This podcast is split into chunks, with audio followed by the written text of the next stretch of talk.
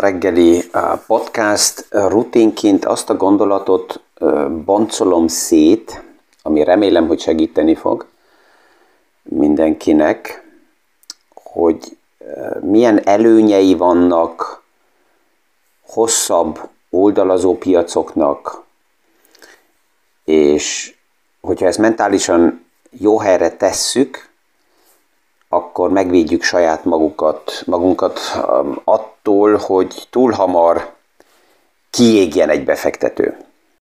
Mi is aktuális pénzpiaci témákról, összefüggésekről beszélgetünk. Gazdaságról érthetően János Zsoltal. Üdvözlünk mindenkit a mai PFS Kávézac podcaston. Ez hogy tud megtörténni, hogy egy befektető túl hamar kiég? Ennek a, a folyamata szinte újra és újra ugyanaz, hogy a piacokban kialakulnak erősebben emelkedő hullámok, trendek, és ezek a trendek saját magukat etetik, tehát minél erősebb egy e, piaci trend kialakulása, annál vonzóbb, annál több tőke áramlik abba a bizonyos uh, iparágba, abba a szituációba, és hajtja felfele az árfolyamokat, és mi emberek agyilag a múltat lineárisan előre prognosztizáljuk, és minél erősebb egy trend, annál egyszerűbb új befektetőknek eladni azt a sztorit, amit az egész pénzpiaci iparág szeret kezelni, hogy ha most befektetsz, akkor most az az ígéretet veszik meg a befektetők, hogy robbannak az árfolyamok, és akkor gazdag leszel. Ha megnézzük nagyon hosszú időre a piaci ciklikus fejlődéseket, akkor megvan az egyik kijelentés, hogy a piac hosszú távra nézve, hosszú időre nézve emelkedik. Ez így igaz, de vannak ciklikus, mozgások, és ezek, ezek, ha megnézzük, akkor hosszabb időbe a piac oldalazik, konzolidáló helyzetben van, mint hogy most crash, vagy nagyon erős emelkedés lenne. És mindig, amikor megvolt egy hosszabb időre egy trend, egy, egy nagyon erős lufi, egy túlzásba vitel a piacba, akkor az első fázisba, amikor a piac elkezd lehűlni és ódalazásba menni, a bikák még viszik magukkal a piacot tovább, és itt jön az első fázisba az a kijelentés a leggyakrabban, hogy buy the dip, tehát vedd meg, vásárolt meg azt a visszaesést, azt a korrekciót, mert tovább fog emelkedni a piac. És hogyha ezt egy hosszabb oldalazó piacba valaki eleinte túl agresszíven megkezdi csinálni, hogy a visszaeséseket agresszívan vásárolja, akár mindent betol ebbe a visszaesésekbe, akkor anyagilag, idegileg, mentálisan kiéghet, és ez meg is kell történjen, hogy azok, akik nem alkalmasok, azokat lerázza a piac, tehát mentálisan ki is égnek, valamikor feladják, unalmas lesz a piac, mert ugye egyre hosszabb és hosszabb időszak olyan, hogy ez nem lehet előre prognosztizálni a jövőre, hogy ez emelkedő árfolyam, hanem az előre prognosztizálás azt mutatja, hogy ódalazó piac, vagy akár csökkenő piac. És minél hosszabb ideig tart ez, azok, akiknek nincsen meg a megfelelő stratégiájuk ilyen piacokhoz, azok elveszik a türelmet, elveszik a, az idegüket, kiégnek, nincs már pénzük, amit investáljanak, és unalmasá válik a piac. És ez az alapja annak általában, hogy egy következő boomfázis tudjon a piacokba elindulni, megjelenni. Um, egy, egy, olyan, egy pár olyan fólia került a hétvégén a kezembe, egy uh, régi Winchester-t néztem át, hogy mit vannak, mik vannak rajta, egy előadás, ami valamikor olyan 2012 körül lehetett, durva, ha ma megnézzük, akkor ez több mint 12 éve. És abban az előadásban ilyen hosszú távú ciklikus fejlődéseket mutattam fel. A Dow Jones Index az az, egyik leg, legrégebbi index, és itt visszamennek néha statisztikák, a Bloomberg állította annak idején ezt össze. 1898-ig, hogy milyen ciklikus fejlődések voltak a piacokban, és hogyha megnézzük, akkor az oldalazási fázisai a piacnak, ahol a piac gondolkozott, vakarózott, kereste az új alapokat, ezek 14, 15, 17 évig tartottak, és a lényeg ezeket a fázisokat megvásárolni, és ezeket tudni kezelni. 2011-12-ben a, azért volt érdekes ez a csárt, mert a jövőre betített elvárás a piacokra az egy boom fázis mutatott. Tehát ez a csárt, amit annak idején is beépítettem egy előadásba, és azok a statisztikai prognózisok, ami annak idején így, így előre jelezve volt, ez azt mutatta, hogy egy oldalazási fázis után nagy valószínűséggel egy emelkedési, emelkedési fázis előtt vagyunk.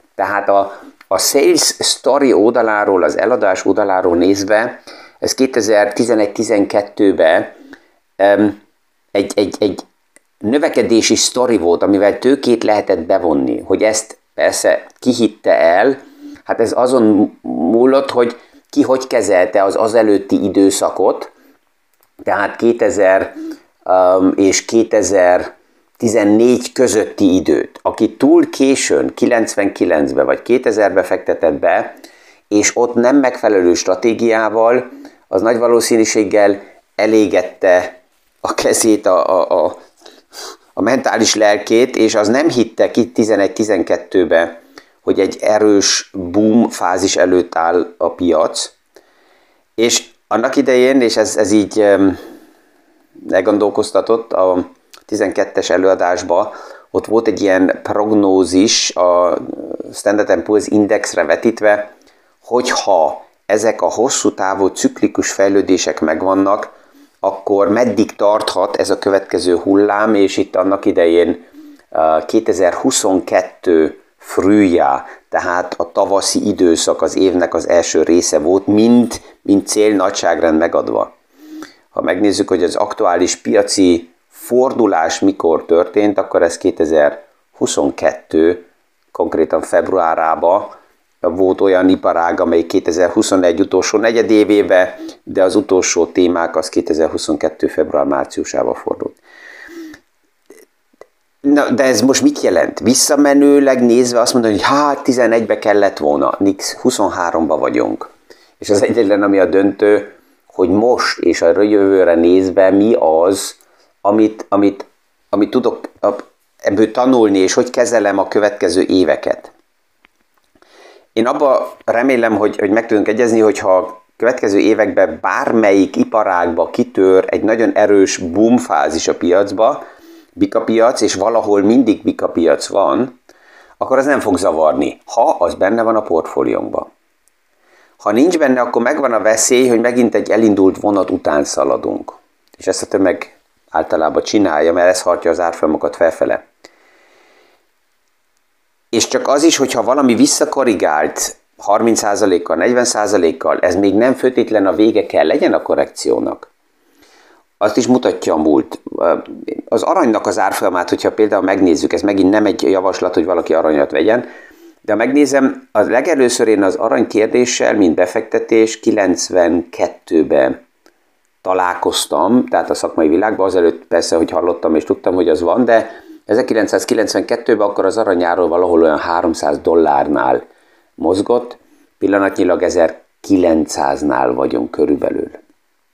Így nagyon hosszú időre nézve emelkedik. De ha megnézzük, hogy közben mi történt az aranynak az árfolyamával, akkor ott is látjuk azt, hogy, hogy különböző um, ciklikus, nagyon erős emelkedések voltak, amit láttunk az elmúlt évtizedekben, és azután rövid időre is, de hosszú időre is mindig megvoltak.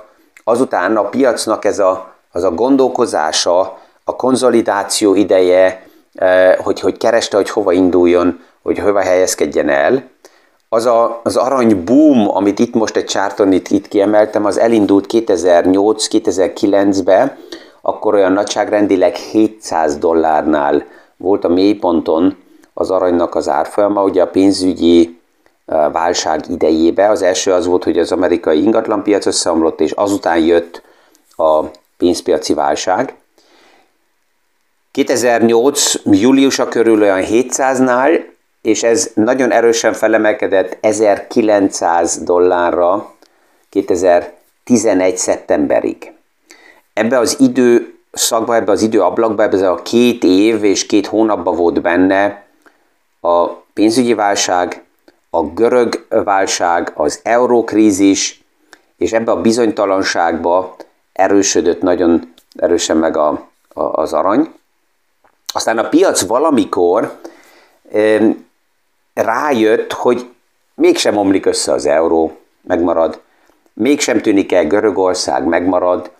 Igaz, hogy ugye a, az adósai Görögországnak, erről beszéltünk az utolsó podcastokban, a kötvények tartói ott a fodrásznál voltak, és egy nagy részre a követelésekre lemondtak, megkapták a lehetőséget, hogy lemondjanak, mondjuk így, és aztán jöttek a központi bankoknak a QE, tehát a Quantitative Easing, a likviditási programjai, ami a gazdaságot támogatta, tehát a piac ebből a bizonytalanságból, ami körülbelül így két évet tartott, és nagyon erősen az aranyat felfele hajtotta, rájött, hogy oké, okay, mégsem omlik össze a világ, a gazdasági rendszernek megvannak a, a helyreállítási modellei, és a csúcs ugye 2011. augusztusa volt, mikor Mário Draghi legerőször ezt a mondatot, hogy whatever it takes kimondta, és azzal azután a piacok az aranyból kiszálltak. Na most megvolt az első hullámba egy erős korrekció, az 1900-ról le olyan 1500-ig. És emlékszem még, hogy 2012-ben jöttek a csártok, hogy akkor az arany most megy 3000-re, és az arany megy valami 5000-re, és akkor most kell, és buy the dip, és azután föltétlenben levásárolni. Csak azért veszem kézbe, mert akik ezeket a múlt lemaradtam egy boomról, és most visszaesett a piac, és ezért most van tuti tip, és lehetőségem, hogy befektessek, a nem megfelelő hozzáállással nagy a veszély, hogy hogy kiégtek, mert az első, az első um, korrekció, miután a piac rájött, hogy mégsem omlik össze Európa, három hetet tartott, hogy olyan körülbelül 1900-ról 1500-ra vissza csökkent az árfolyam, és azután tartott ezen a szinten 1500 és 1700 dollár között az oldalazása a piacnak ön körülbelül jó másfél évet. És ez alatt az idő alatt még mindig megvoltak az, az előtti bika piacnak a, a, a, az értékesítői, akik mondták, hogy ja, igen, ezt a mélypontot kell venni, mert mindig, amikor 1500, akkor jó lesz, és akkor emelkedik, és 3000 irányába. Azután jött a második konzolidálási hullám, ami két évet tartott, tehát nem az ódalazás után felfele indult el a piac, hanem még jobban visszaesett 1200 irányába, azért, hogy azután jöjjön egy harmadik visszaesési hullám, ami leküldte 2000 év elejére a pandémia körül 1000 dollár szintre az aranyat. És itt emlékszem, hogy egy jó páran akkor azt mondták, hogy oké, teljesen vége az arany fölösleges, ez soha többet nem lesz érdekes, ezzel nem kell foglalkozni, és mikor kérdeztem, hogy miért, akkor mondták, hát nézd meg, 2011 uh, uh, szeptemberétől 2020 um, év elejéig 50%-kal csökkent, ebben nincsen uh, vízió. Megint mi történt? A múltat prognosztizálták a jövőre. És ez azért lényeges ezzel szembeállni, mert fekete a kérdés, hogy milyen stratégiáim vannak a jövőt nézve, és miért vagyok ott. Ha most egy olyan fázis jönne a nagy, hosszú, ciklikus uh, ingadozásokból, amelyik a nagyon erősen túlzásba vitt emelkedés után. Így is úgy is kell. És ez tartana, ez az oldalazó piac nem egy fél évet, nem egy évet, nem kettőt, lehet, hogy nem hármat, hanem akár ötöt, akkor egy ilyen oldalazó piacra hogy néz ki a stratégiám? Ezen elgondolkozni, ezt megvitatni akár a tanácsadommal, és ezt tudom, hogy egy pár embernek ébresztő, mert azt mondja, moment, de nekem azt mondták még egy fél évvel ezelőtt, vagy ezt mondták egy hónappal ezelőtt, hogy ha most befektetek, akkor ez tuti, és ez nagyon jó, mert az egész korrigát 30-40 százalékkal, és akkor most már csak emelkedni tud. Igen, van olyan kijelentés is, hogy vannak olyanok, akik azt mondja nekem, hogy né, annyit korrigált, hogy mélyebbre nem tud menni. Amíg nem ért el a nullát a piac, addig mélyebbre mindig tud menni. Minden napi szintről megvan a lehetőség eh, egy következő mínusz 50 százalékra. Tehát a döntő kérdés az, hogy megvan-e az a stratégiám a likviditás oldaláról, hogyha ha oldalazó piac van, akkor ezt hogy kezelem, hogy ne égjek ki. Hogy kezelem azt, hogy bevásárló piaci lehetőségem van, de nem egyszer, nem kétszer, nem egy szerencsére, hanem hosszabb időre. Milyen a stratégiám, hogyha váratlanul, mert olyan geopolitikai vagy külvilági események történnek, ami még egy korrigált szintről is még egyszer egy flash crashbe, egy gyors visszaesésbe küldi a piacot, akkor azzal hogy, hogy, hogy azt, azt hogy tudom kezelni? Csak nézem kívülről, mint közösség, mert semmim nincs, mert all in, mindent betoltam. Ez az all in, ez soha nem jó. Tehát olyan fázis az elmúlt 30 évben, amikben azt mondtam volna, hogy egészséges lett volna mindent 100%-ba befektetni, nem ismerek. Tudom, hogy vannak egy páran, akik azt mondják, jó, de hát a mélypontokon ez jó lett volna. Nem.